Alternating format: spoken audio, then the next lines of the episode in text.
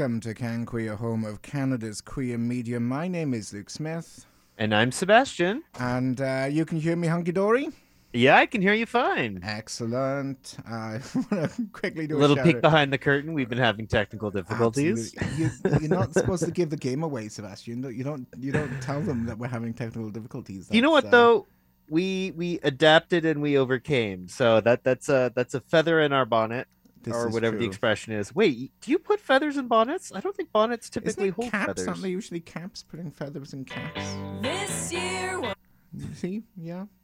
Uh-huh. Um, I just realized that uh, yeah, when I add things to a playlist, it starts automatically. So we'll Yep, we'll yep, get yep. to that in just a few minutes. All right. Holy smokes! What a uh, day! And what a week it's been. If you live in Halifax, are you aware of the Halifax? Uh, uh, hubbub that is happening. I couldn't think of any other words for chaos that remind that begin with H. A hullabaloo. I a have not Halifax heard the, the. Halifax hubbub. A hullabaloo The. Halifax uh, uh, uh, uh, hoedown. I, I don't know. Well, it almost was a hoedown, and I can Uh-huh. assure you of that much.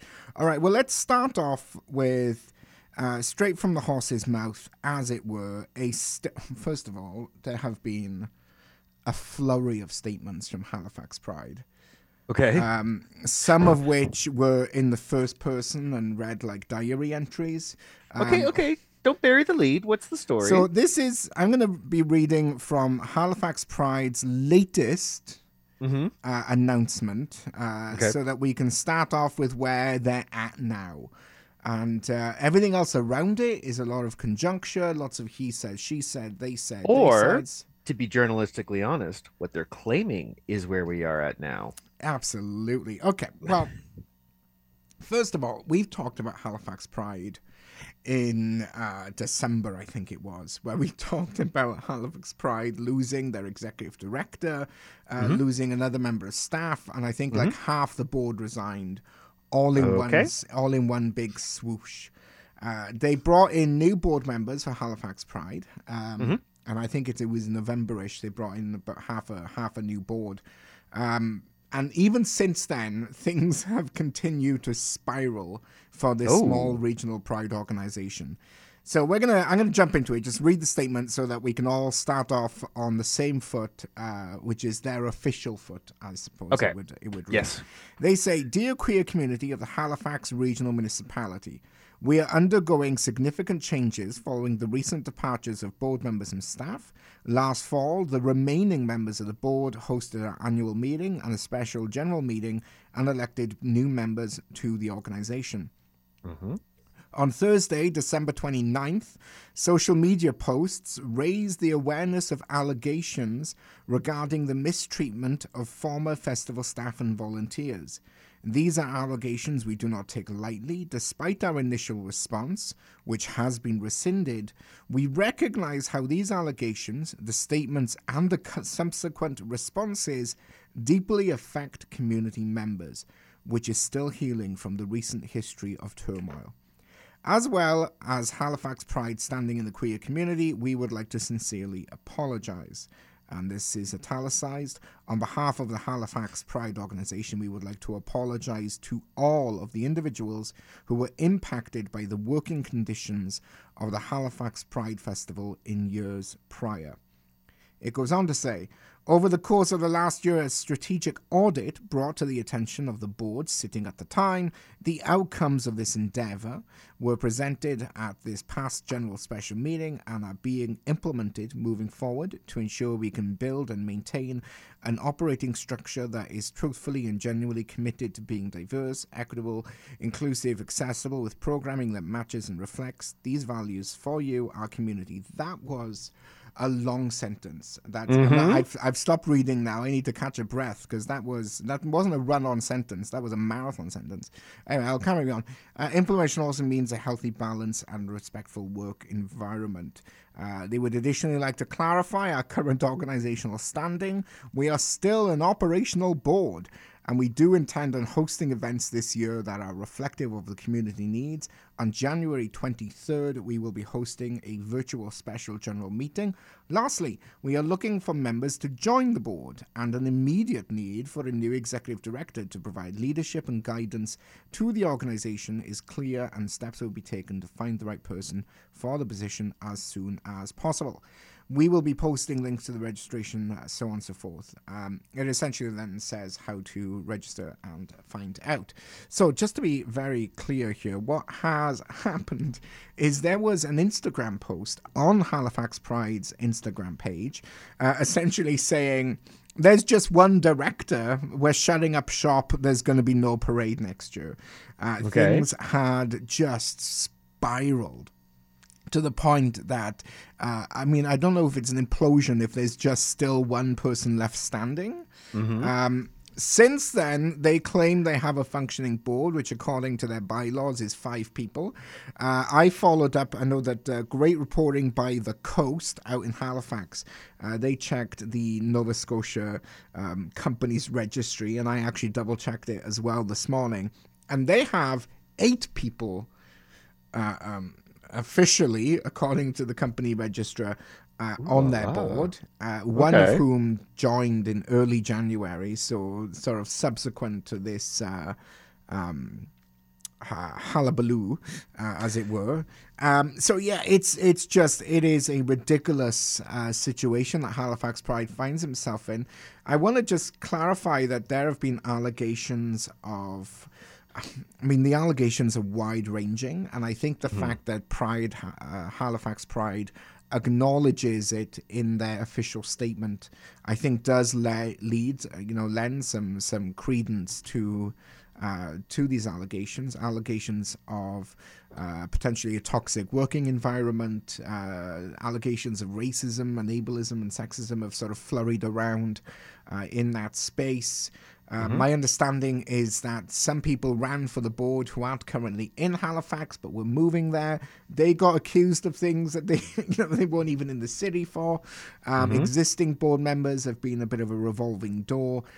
It seems, you know, we talk about uh, small town politics or you know the queer community being a little bit incestuous at times, and I think that that's really what's happening here. I get the sense that there's a lot of personalities. People are throwing previous iterations of their board under the bus.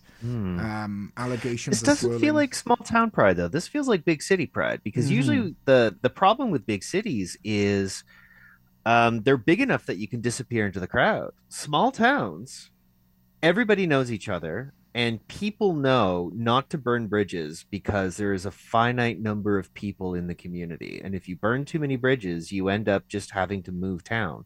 This is something we've talked about on and off over the years. People uh, actually, a few years ago, I knew uh, three different people. I don't think they knew each other who moved to Ottawa because they had burned too many bridges in Toronto and they had no friends left. And they just had to start a new life. They had to get a new job. They had to get a new city. They had just burned too many bridges and they were a little bit uptight in their social circles, but that's just because they had learned their lesson and they didn't want to repeat any mistakes. And small towns people are more aware of this, more aware of the long term, more aware of of the long term impacts of their decisions and what they say and what they do. Uh, usually, when you see these meltdowns on pride committees, you see them in places like Toronto or Vancouver. Um, so, I mean, the the the small town of it, I think uh, Halifax is bigger than it seems. Um, I think relative to Toronto, Montreal, Vancouver, uh, you look at the number of population there, but it also serves the surrounding regions. But, but anyway, yeah. uh, Basically, the the short version is there's a ton of infighting for Oh yeah, yeah. It's a a, bunch of allegations. Um, some of them may have been a little histrionic, and some of them probably were 100% true. From the outside, it's hard to say what's what, but you can't have that much going on in an organization without it being a mid 90s American soap opera. Um, they can't all be true. I'm sorry, but all those allegations cannot be true at the same time. Otherwise, I want to see the HBO documentary on that because that would be so hilarious. Um, but yeah, uh, some of it is. I mean, let's be. I'm going to stop you there. It, it would be a CBC documentary. I mean, come on. like, True. yeah, it's a True, Fifth true, true, Estate. It's got Fifth Estate written all over it. True, true, true, true, true, true. Yeah, yeah. Some of it's got to be true, and I, from the outside, I refuse to guess as to what's what. But, um, yeah, just really complicated. It's a pity that they they can't kind of get their act together. I think, um, Ottawa when when Ottawa went through this, their solution it kind of emerged organically. I don't think anybody planned on doing this, but they kind of ended up having an outsider board Mhm. minus two individuals. Everybody who was on the board after the collapse of Ottawa Pride had never sat on the board before and had volunteered for Pride organizations or for other LGBT organizations before, but never Pride. So it was basically 100% fresh. Um, they were just there for the festival. They had a, a unified vision about what that might be, and the the executive director had a background in running events and festivals and she was a heterosexual but uh, she was married to a bisexual man i don't know if that's sufficient for some people but she was hired on the merits of her qualifications she was there to make sure that the festival happened and to instill a sense of professionalism i think in the short term like obviously i, I agree that pride events any kind of cultural festival i mean you could be talking about the turkish cultural festival for all i care it should be predominantly, if not universally, people from that organization. But when you go through periods like this, getting in a little bit of outside help to clean the slate, not a bad idea necessarily. At least even just for one year. Yeah, exactly. And, you know, Pride Halifax, Halifax Pride have really struggled. This will be now, you know, they had their AGM, they didn't sufficiently fill the spots on their board. More people resigned. They had a special general meeting, uh, again, to fill some more, more spots. More people have resigned. You know, their board has, you know, a comparison to a sieve. You know, people, you know, sometimes you get stuck in between the holes, but a lot of these uh, board directors are just coming in and then falling straight back through again. Um, So I don't know. This the January twenty third. They're having another special general meeting. We'll try and see if we can sit in on that and see uh, how it unfolds. Uh, but you're absolutely right. You know, Ottawa Pride. You know, Halifax Pride. You're not the only only time a Pride organization has gone belly up. Um, Folks in Toronto will know of the the fraught relationship between the uh, the members and the stakeholders in Toronto Pride, and uh, for example, the former executive director of Toronto Pride, and the allegations of misleading federal grants, um, as well as other major issues that have uh, that had emerged. Um, but yeah, and I think even Montreal Pride had some issues. But y- you're right. With Ottawa Pride, they had a similar, you know, spectacular collapse. They Yes. went bankrupt, uh, and it was the small business leaders that stepped in because Yep. what the organization needed at the time was Mm-hmm. organizational capacity. It needed that uh, that sort of generic know-how and glue to run it as an event.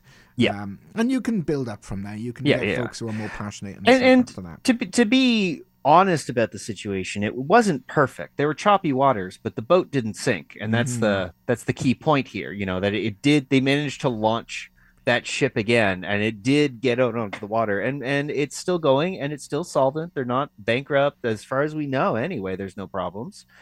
Um it's a it's a difficult and imperfect solution but it is seem to be that one that functions. So you know, I think it's important that they find folks willing to step up and uh, take on a leadership role, preferably, and I hate to say this, with no former experience in Halifax Pride, because there is there is a uh, a poisoned pool of talent there by the looks of it. Um, But I mean, I, I bring this up because you know the Halifax Human Rights Commission was one of their sponsors, and there's allegations now of a toxic work environment. You know, the uh, city of Halifax was a sponsor, the province of Nova Scotia was a sponsor, TD Bank, Manulife Financial. You know, these are organizations that uh, the government of Canada was also listed as a sponsor. Air Canada, Virgin Radio. I mean, even the CBC at a certain point, if they don't get their uh, their governance at the very least in order, it would be a it would be quite a surprise as to whether or not these institutions, who have their own reputations to look out for, uh, come back and support them for 2023. I suspect because the community always wants to gather, always wants to celebrate and uh, engage with pride. I suspect that no matter what happens here with Halifax Pride's own governance, there will be some kind of pride parade either official or unofficial, or just 20 queer folks marching down the street, something will happen. You know, there is, uh, when it comes to organizing a parade, I think we are notoriously uh, effective at it. But whether or not the institution of Halifax Pride uh, can really recover itself in the next four to five months, uh, that's going to be a real, real question. Hmm hmm And it also seems to be an issue, and, and this might be part of what makes a lot of the pride organizations in Canada collapse. Is the bad habit of overthinking things? Mm. Uh, the history of Pride was fundamentally just you had. Uh, we'll we'll we'll take Toronto's Church Street for example, just because it's an easy example, and I think a lot of I mean a lot of our listeners are in Toronto, uh, but it, it's it's a pretty easy one. You had a whole bunch of bars on Church Street. You had a few uh, drop-in centers. You had a few uh, clubs, sports organizations, that kind of thing, and they were all kind of doing their own thing anyway. They they had like um, you know they they were celebrating Pride at around the same time. This was before Pride was a formal thing, and you had special events at this bar and special events at that bar, and they all kind of got together and decided let's do some kind of overarching event, basically more like a business association doing a street fair. Um, and then uh, the parade was kind of a, a separate issue because the parade was more of a march that didn't necessarily get the the proper permits. Uh, in and in most cities in Canada, you don't need permits to do a, a foot march, so long as it's not a oh, too long and you're not blocking traffic and all that. There's there's things you can do to do a march without a permit. Um, and then they sort of smushed them together and got a bunch of people to organize everything. And fundamentally, that's what you're there to do. And I, there are a lot of organizations that struggle with trying to do everything for everyone. When really what you're there to do is put on a parade, do one or two events for the whole community, and then otherwise coordinate all the different groups in town to make sure that whatever it is that they want to do, it gets done. So if you want to have you know some kind of afro-caribbean event if you don't have afro-caribbean people on the board it's going to look tacky because Mhm. you're you're outsiders doing somebody else's event coordinate with a local lgbt afro-caribbean group and say what kind of thing do you want to do we will support you if you do that and then you get voila you've got an afro-caribbean event done by afro-caribbean people and no one's going to accuse you of co-opting or or anything like that because the appropriate people did it in the first place and the the the pride organization is really just there to sort of model leadership. You know how do you get your event done on time? How do you advertise it? How do you make sure you attract the right number of people? How do you pick a venue? All that kind of stuff. It depends. Like there are some organ uh, some communities that are much better at doing that saying like we are just here to facilitate. We're not here to throw the party other than the parade. And even then the parade is fundamentally just filing the paperwork so that it can happen. And everyone you do your own march you get your own people together. Like it's i don't know versus there are some communities where the the pride committee does everything. They do organize everything. And i think in a small town pride that's that's possible because there's fewer people to entertain. Usually small towns have less diversity uh one way or another and there, there's less things to account for. When you get to bigger communities you kind of need to account for that Yeah, absolutely. I mean, the, the, the mantra of nothing about us without us applies to so many communities. And Pride should be a platform that amplifies the voices that make up uh, make up our community as a whole. You know, I don't know. I think Pride uh, Halifax is in a very sticky, Yeah. uh, sticky position, but we mean- will we'll keep an eye on it. you could also say you can't please everyone so it's better to disappoint everyone just a little All right. Well, um, maybe this next song is a good anthem for uh, Halifax Pride. This is "Throwaway Year" by Knitting, a sort of pandemic pandemic uh, era uh, band that sort of gathered during, uh, obviously during the pandemic. Anyway, this is "Throwaway Year" by Knitting, and we will be back just after this. How to swim and I'm still drowning over here.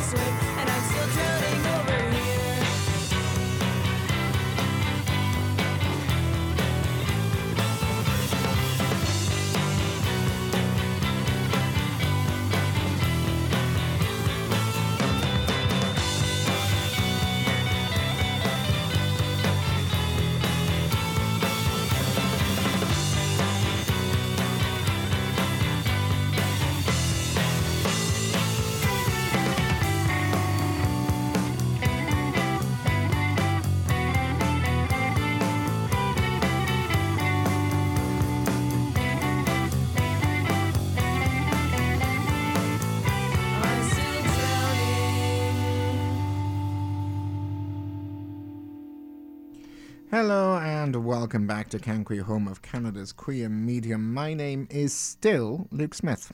And I'm Sebastian. And, uh, well, first of all, let's touch on another, uh, well, uh, frankly, contentious issue. There, there is uh, no two ways about it. Whoa, you're getting close to the mic. Oh, I'm getting close. to Sorry about that. I, I was leaning in to read my uh, my uh, the, the story in front of me, and then uh, of course, uh, I, as it were, I leaned in for our audience at the same time. Uh, lots of uh, lots of leaning. Okay. Um, yes. So sorry, I, you made me lose my trail of thought there. Uh, the next story I wanted to talk about was something that has caused uh, significant uh, consternation amongst our, uh, our, our audience in uh, the Halton Halton Regional District School Board. So, for those who are not uh, familiar, actually, my my, mm, uh, brother actually goes to um, goes to the. Okay, I'm going to just pause because Sebastian is frantically telling me that my, my levels are too high.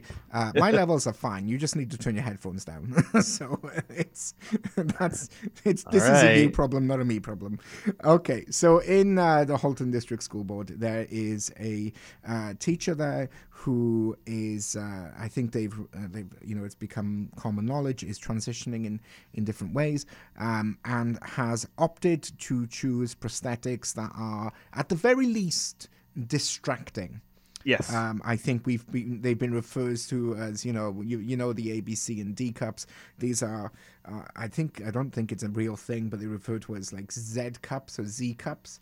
Like Yes. they are. Um, distracting i think is the best best phrase and what Mm-hmm. i'm going to stick with so it it's caused a lot of issues because the Ontario Human Rights Code, and we've talked about this on previous episodes, the Ontario Human Rights Code is very clear. You can't discriminate against somebody based on gender expression. And this applies to students as much as it applies to the faculty and the staff. Right. And uh, so it's important that, you know, if someone's expressing their gender, um, you know, I think the question becomes where are the reasonable limits on that? I mean, it's human rights code, so it also applies to passengers on a bus. Um, Like, well, it generally meant to speaks be to, universal. workplaces. Yeah, yeah, yeah. Yeah, yeah, yeah. Private workplaces, um, or yeah. Yeah. the government, that kind of thing. Yeah, Um, yeah. So anyway, that's that's you know the hand the Halton District School Board's hands are slightly tied Mm-hmm. because uh, you know there's a human rights code. Now, Mm-hmm. what they have announced is that they will be uh, asking these teachers to have a dress code Mm-hmm. and the dress code would be uh, to maintain appropriate and professional standards of dress. So, Is that how they're defining it? That's it? End yep, of list? yep, that the the school board uh, trustees passed a resolution, uh, kind of asking for the school board to kind of move on this, uh, Mm-hmm, to develop a policy for staff on dress and decorum in the classroom. The uh, school board has now decided that it's going to create a dress code for the staff uh, that would be sort of professional and relevant to uh, you know all all staff um, without you know obviously going too far. Um, but I think it's left people kind of frustrated because obviously there was the latitude in the human rights code there was a latitude in the collective agreements with you know staff and teachers that would allow for a reasonable dress code to be introduced because they are now introducing a reasonable dress code. Um, but this has left a lot of parents sort of scratching their head going well why when this came up in september why was this not a reasonable solution identified in September? Why did it take September, October, November, and December over a dozen bomb threats and uh, other other other threats? I mean, the fa- the amount of times this school has had to be evacuated because people have called in threats is uh, well, frankly, it's disgraceful. And I take real umbrage with those people. I think are causing more distraction by making threats against the school, the faculty, and the school board, resulting in these, you know, big uh, evacuations or having the uh, uh, the police coming in and do sweeps of the building. You know, I think it seems to be almost a once a week occurrence whilst this has been blown up. But Mhm. yeah, parents are asking themselves, you know, why now and not much sooner when they first became aware of this uh, um, this gender expression that's perhaps on the, the extreme, let's say. Yes, yes. Well, as it happens, um, I actually do remember back in September, you, Mr. Luke, said, "Why don't they just introduce a dress code? That'll make this go away." So when I actually read this update, I remember thinking, I think Luke had that solution. The other thing is uh, the definition that you provided. Uh, that could mean anything. You could have somebody show up in literally whatever they want, and you could have one teacher say that doesn't look professional, and then the one who's dressing in a questionable manner can just say, "I disagree," and there you go. Uh, I think it needs a little bit more refining than that. I think the sort of 1960s definition of, you know, women must wear a skirt of a length that is exactly two inches above the knee or whatever, like uh, not necessarily going that far, but how do you know you have uh, violated or satisfied a definition if it's defined as I know it when I see it? Um, you got to do better than that. As for, I don't know, some of the some of the, the the fallout from this is clearly um at least partly just edgy teenagers it'll be students from the school some of those bomb threats some of those distractions some of those things are are, are probably students from that school not to deny the fact that there might be outside agents who are uh let's say distasteful I'm, I'm actually I'm gonna I'm gonna interrupt and disagree because I do not No? believe that these bomb threats or or any of this outrageous behavior has originated from students. Uh, frankly, because this particular case, it's Mm-hmm. juicy. It's the the photographs are uh, uh, preposterous, uh, Mm-hmm. and it got picked up by the most radical right wing media in the states, and they are it speaking got picked to up by a, the most radical left-wing media too like that it got picked up by everyone it got picked up by a lot of people, but it's speaking Yeah. to a particular uh, frenzied audience that are, uh, you know, not unknown to cause this kind of. Oh yeah, for sure. So, for sure, yeah, that's what I- I'm saying. Think, it's it's probably not a zero number, but I remember being a teenager, and I remember when exams were coming around, and I remember classmates going to a payphone nearby to do a firebomb threat to my school so they could get out of exams. Like I remember being a teenager and overhearing these things from my peers. Like people change over time, but not that much. Like I'm just Well, saying. I, uh, I'm gonna, I'm gonna have to flatly disagree with you there, uh, Mhm. Sebastian. But I will answer my own question because although I do think that uh, it is a little ridiculous that the school board took as long as it did, and in that intervening time, this issue has become a, uh, you know, it's not just a hot potato; it's a scalding mound of of starch. Like it has been, uh, uh, you know, a, a huge mess to have to deal with you know, but they the uh, National Post reached out to, and I'm just picking up here. Uh, Curtis Ennis, the di- director of education for the school board, and they said in the statement that the HDSB's commitment to human rights remains rooted in our core values and commitment to each and every student and staff who identifies as a member of an undeserved and underrepresented group, and our approach is informed by opinions from leading employment law firms with human rights and equity advisors. And it is that last piece there opinions from leading employment law firms and human rights and equity advisors, because I am uh, 100% certain that the reason why this took four months was because they were covering their backs with Yeah, legal yeah. advice to see exactly what they can say and what they can't say. You know, where where is the line so that they can tiptoe to the very, very, very edge of it uh, and be and be absolutely safe and secure. Because you know we do need to protect the gender expression of uh, the staff and the faculties and the students. Um, but having nothing in place to moderate that has created this vacuum. Um, And yeah, we've seen the kind of ridiculousness that has bubbled up. But maybe they could have moved quicker. Maybe the opinions of employment lawyers and, and equity consultants could have been solicited a little bit sooner and a little bit more more quickly. But yeah, that's my that's my spidey sense for for why things have taken the months that it has. Is that it was just the legal the legal background checking that uh, that took the time? Is that your your interpretation, Seb? Absolutely, yes, absolutely. That's what I assumed had happened anyway. Uh, I've been in organizations that were dealing with uh, human rights lawyers, and they are thorough to the point where you want to shake them. I mean, God bless their hearts for being thorough, but there's times where you're like, just can I have an executive summary, please? Like, if you have to recount it later, not recount, recant it later, that's fine. I just need a an advanced version. And then some of the uh, human rights organizations are very busy, um, or very hesitant to put anything firm down because, again, like they they want to cover their tracks, they want to make sure they don't speak out of turn, they don't want to say anything that they have to take back later. But in the end, you're just hurting cats. Very well intended cats, you know, uh, uh, cats who are very, very talented at hunting spiders, uh, but they are nevertheless kind of cats sometimes. Yep. No. Yeah. I. Yeah. Exactly.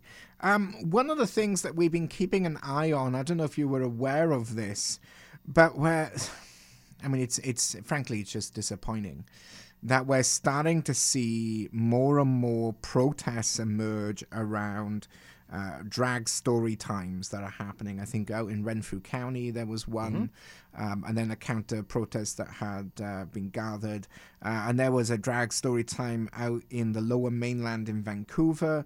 Um, And that led to a uh, protest plan for that one. I mean, these are drag queens who are, I think the drag queen there was like in the late 50s, and they are literally just reading a book uh, in drag, um, in, in caricature. In uh, you know, it's it's similar to what you would expect at a. I mean, in Britain we have pantomimes. I don't know if that tradition is quite the same here, um, but you know, it's it's it's it's performance. It's it's over the top, um, and they're usually reading children's books. Um, so yeah, the Lower Mainland had a protest planned, and uh, some LGBT folks heard about the uh, protest planned for this uh, drag story time. I think uh, uh, Darcy Michael went out there and uh, on his TikTok said that he was going to show up and uh, counter protest.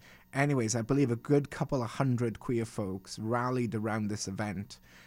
To counter protests, and it is some truly incredible footage that has emerged out of that don't get me wrong. If, as parents, you feel that this is maybe not a pro, you don't want your child to witness a drag queen reading a, a children's story, uh, there's a few options available. One, don't go.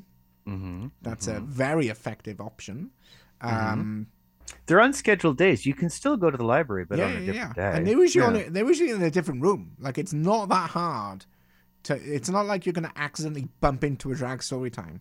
You know what I Mm-hmm. mean? Unless you're on Church Street, in which case you could uh, easily accidentally bump into a drag queen. Like that's Yeah, but then you just avoid Church Street. this is true. I know. There, there, there are are are adult gay men who avoid Church Street. So I wouldn't, I wouldn't judge you, This is- your listener, if, if you're like, oh, maybe yeah, no, absolutely. But yeah, you know what? You don't like drag story time. That's fine. Don't go. Like that is Yeah, the yeah. Mm-hmm. easiest option. You know, we don't need to stand outside ringing cowbells because you disagree with someone in drag reading a children's story. The other Mm-hmm. option is the fact that these libraries are creating programming, creating content that aligns with the Provincial Human Rights Code. So Mm-hmm. whatever they're doing has been checked and double checked by multiple members of staff to make sure Mm-hmm. that it complies with the human rights legislations and nothing's, you know, they're they're publicly funded organizations you know nobody gets quite as careful as a publicly funded uh, institution you know what i mean? So if you have an issue with it reach out to the library or wherever it is you know find out how they've balanced competing needs and, and, and views you know have the conversation with the organizers. Don't show up and cause distress because what it does is for those kids who are not your kids, those kids who have been brought there by their parents who want them to have an entertaining, you know, afternoon, something different than another episode of Paw Patrol, you know, they are being, you know, they have to get past this crowd of people jumping up and down, uh, causing a ruckus where all they want to do is go and listen to a storybook. Like it's just, there's just, be- I mean, how, who has the time? Who has the time to to devote to this?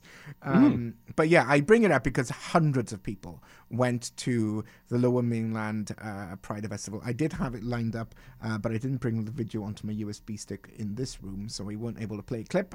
Um, but yeah, it's it's frustrating that we're seeing these protests happen. You know, in you know, you would expect the Vancouver area to be you know, pretty chill. But even out in Renfrew, and we're hearing about it more and more um, across the country, people feeling that they should protest these Mm-hmm. things. Uh, I think an email works. Um, I think not going works. Mhm, You know, there's plenty of things that I don't go to because I don't particularly want to uh, or Mm-hmm. don't agree with. So, yeah. For sure, yeah. Yeah. What's your hot take on it? I still think, and, and I mentioned this quite some time ago. I think this is um, the traditional Canadian problem of Canadians protesting in reaction to something they saw in the states, not knowing whether it's happening in Canada as well. For sure, uh, there have been some uh, child-friendly, or I should put between quotation marks, child-friendly drag events in the states that footage leaked, and it was not child-friendly, and people had a serious issue with children being present at these events. Uh, no events like that have been recorded in Canada so far. Um, and I, I think it's really just people are reacting to what they think might be possible instead Mm. of going, looking at it with their own eyes and being like, oh, this is the harmless version of that. Like, you know, first check, then freak out. Um, I understand that people are afraid of a Boy Scouts slash hockey coach slash Catholic priest situation. Um, but at least double check before you start protesting. That's what I would I would say about anything really. Don't make assumptions. Uh, check first. And uh, as you say, a lot of these events, people are given pretty thorough background checks before they get to be in the presence of other people's children. So if a library has a strict policy that they do background checks, then it's other than that, there's nothing to worry about other than if you don't want your kids to see it, don't go. Yeah, I mean, let's be clear here. It would not be uh, unusual to expect a vulnerable sector background check uh, on anyone who is left unsupervised with children. Like that is just that is standard. You. Yep. know what I mean? And you know that checks if anyone's ever been caught. So there is that big, you know, spectral what if.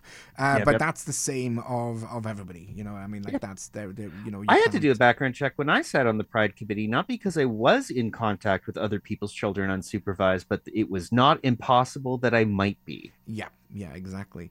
Well, so Yeah, I mean, but finding out things like that, you know, if there's a drag story now and you're like, hmm, maybe, maybe, maybe, email the organizers. Have they done vulnerable sector checks for for those involved? You know, these are reasonable questions based on reasonable concerns.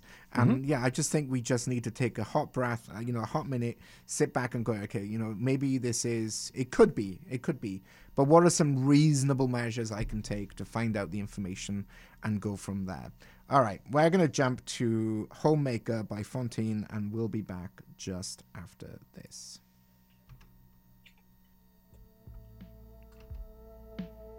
Never wanted to be a homemaker.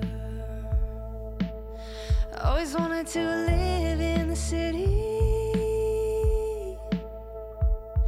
With the coffee shops and little bars, and the sirens and the busy cars. That's all I thought I'd need. I never was somebody's girl. So forgive me if I'm a little scared to give this thing a whirl. But honey, you know that you're making it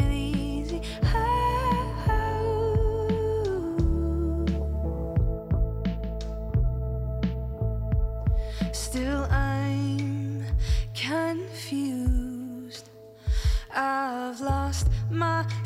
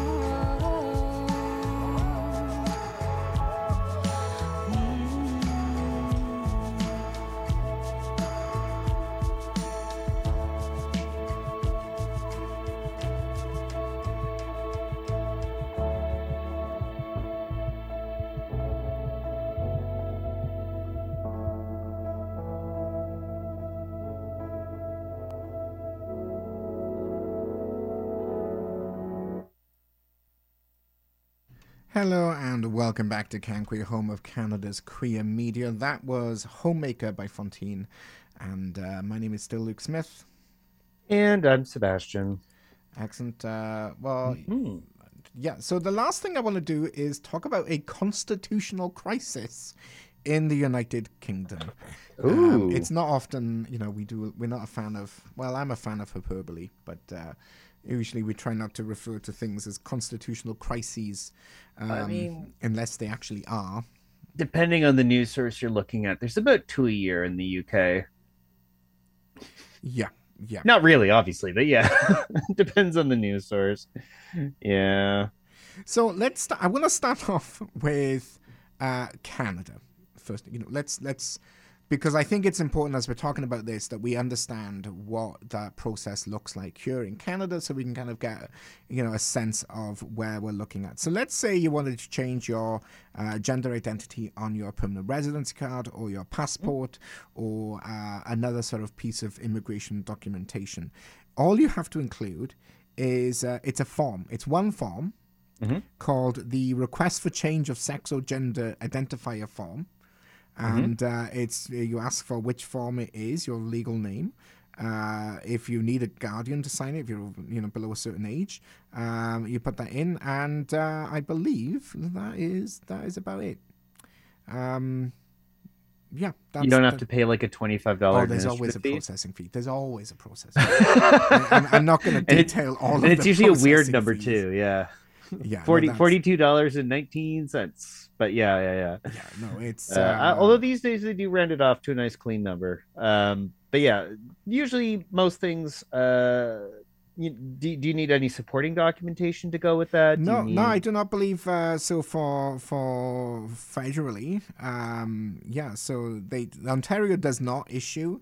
Uh, the province of Ontario does not issue change of sex designation certificates. Um, Okay. So that that sort of uh, differs. Um, so yeah, for an adult, you for Ontario as well, you just need to be uh, born in Ontario, 16 years of age or older. Um, if you're below that, you can get a guardian involved in the process.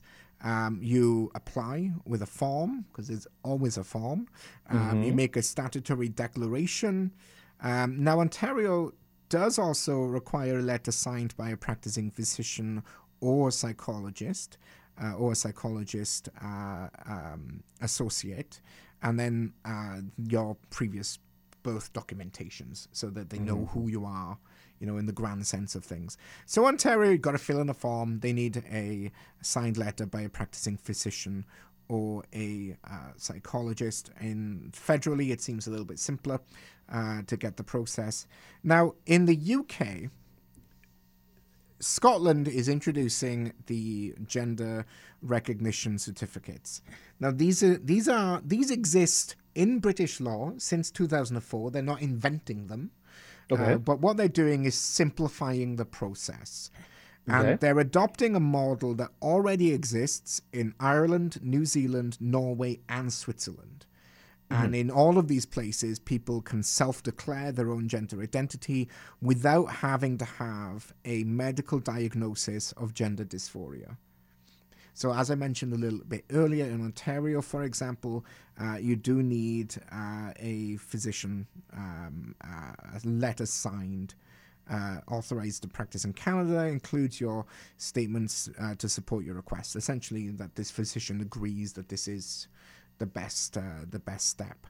In Scotland, they introduced the Recognition Reform Bill, Gender Recognition Reform Bill, uh, which came into Scottish law uh, that effectively makes it a self declaration process as opposed to a rigorous medical procedure.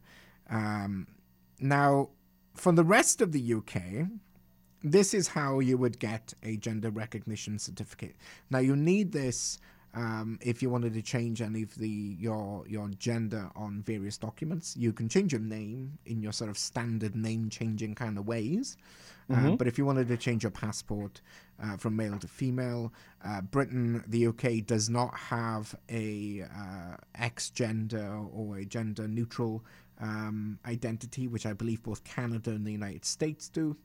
Um, so if you want to go from male to female, female to male in the UK, what you have to have is you must be at least 18 years of age. You must have been living as your affirmed gender for at least two years and swear, legally swear, that you're going to do so for the rest of your life. Um, you have to have documentation where you're already living under your new name, which is legal documentation such as your driver's license and or passport. Uh, you also need to have a, gen- a gender dysphoria uh, designation. Uh, unfortunately, there's a multi-year waiting list at the National Health Service. And the physicians that can authorize it have to be practicing physicians in that field of study, which have a multi year waiting list. Um, yeah, it needs to be a UK registered medical doctor with a UK registered uh, clinical psychologist, um, which have to practice in that field. Um, yeah, it's it's really quite laborious when you compare it to what Scotland wants to do. So the question is, why is this? Why is this suddenly, uh, you know, a, a constitutional crisis, as uh, as people have uh, have penned it? Now, really, what it boils down to is Scotland's devolved government believes that within Scottish law and the application of Scottish law in terms of the bureaucracy, they want to make it easier for Scottish people in Scotland to identify as wherever it would, you know, it is, uh, and then move on from there. The challenge is, is that now the uh, British government, uh, the Conservative government, and uh, Rishi Sunak um, have decided to block this legislation really putting the concept of devolved authority and Scottish independent devolved authority really at question. And I believe the First Minister for Wales is also toying with the idea of also simplifying the gender recognition certificates. Um, it'll be and interesting. This it's worth pointing out Supreme as well that that uh, Scotland and I think Ireland as well are are kind of pseudo technical colonies as well. Wales is still basically a colony of of England.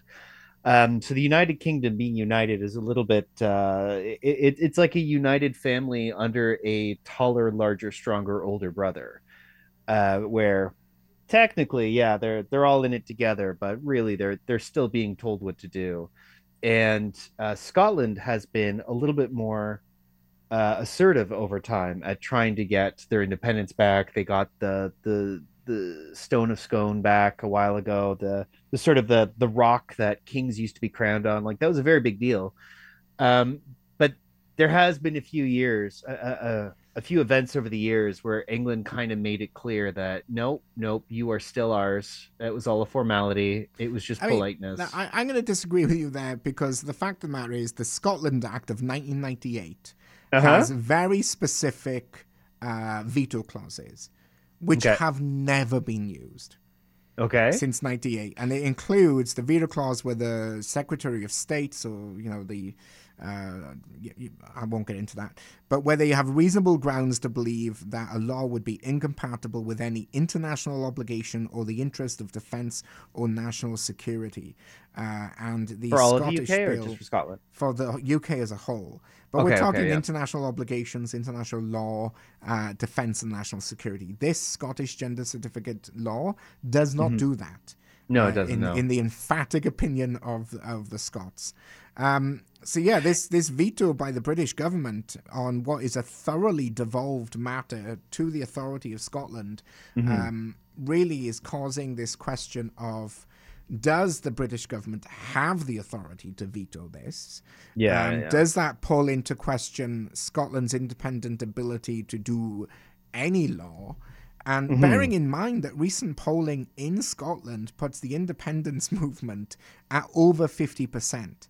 Oh yeah, Uh, yeah, yeah. so much sure. so that Nicola Sturgeon, the uh, the the equivalent of the Premier of Scotland, um, asked the Supreme Court if they can hold another independence referendum, but without the British government agreeing, um, the answer was no. Ooh, a So plebiscite. it's yeah, this constitutional crisis is further agitating the sort of anti-Britain sentiment in Scotland, uh, and it seems like a self-inflicted wound by the British government.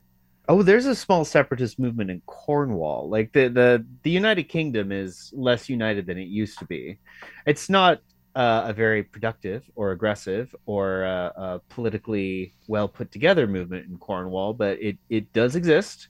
Um, I think okay. So here's the way that I see it. This this for them to say your system is inconsistent with our system so how we acknowledge that will be complicated and we need to talk about that i could see that like things like you know uh, um, people come to canada from india and their qualifications or certifications or their diplomas are less acknowledged or they need additional training or something to be a doctor or whatever in canada because the there our system of training is not identical to the Indian system of training. So you need a little bit of extra documentation or a little bit of extra whatever to make that work. If England were to say your system is too simple relative to our system, we need we need to find an interface. I think that would be completely fair. But for them to mm-hmm. say no, that is that's weird. Yeah, that, that that's a political thing. That's that's barely even about trans rights at that point in time. That just has to Yeah, do with England. it's definitely weird. a, uh, uh, a flustering issue in Britain. Whether or not it constitutes, as I said, a constitutional crisis Hmm. remains to be seen. We'll keep an eye on it as it unfolds. But that is it for us this week. Hopefully, uh, Britain doesn't fall apart in the intervening seven days. But if it does, we know what we'll be talking about next week. We're playing Uh-huh. out with Stay Golden by Enviri. I've been Luke Smith. And I've been Sebastian, and thank you for listening. Where are the right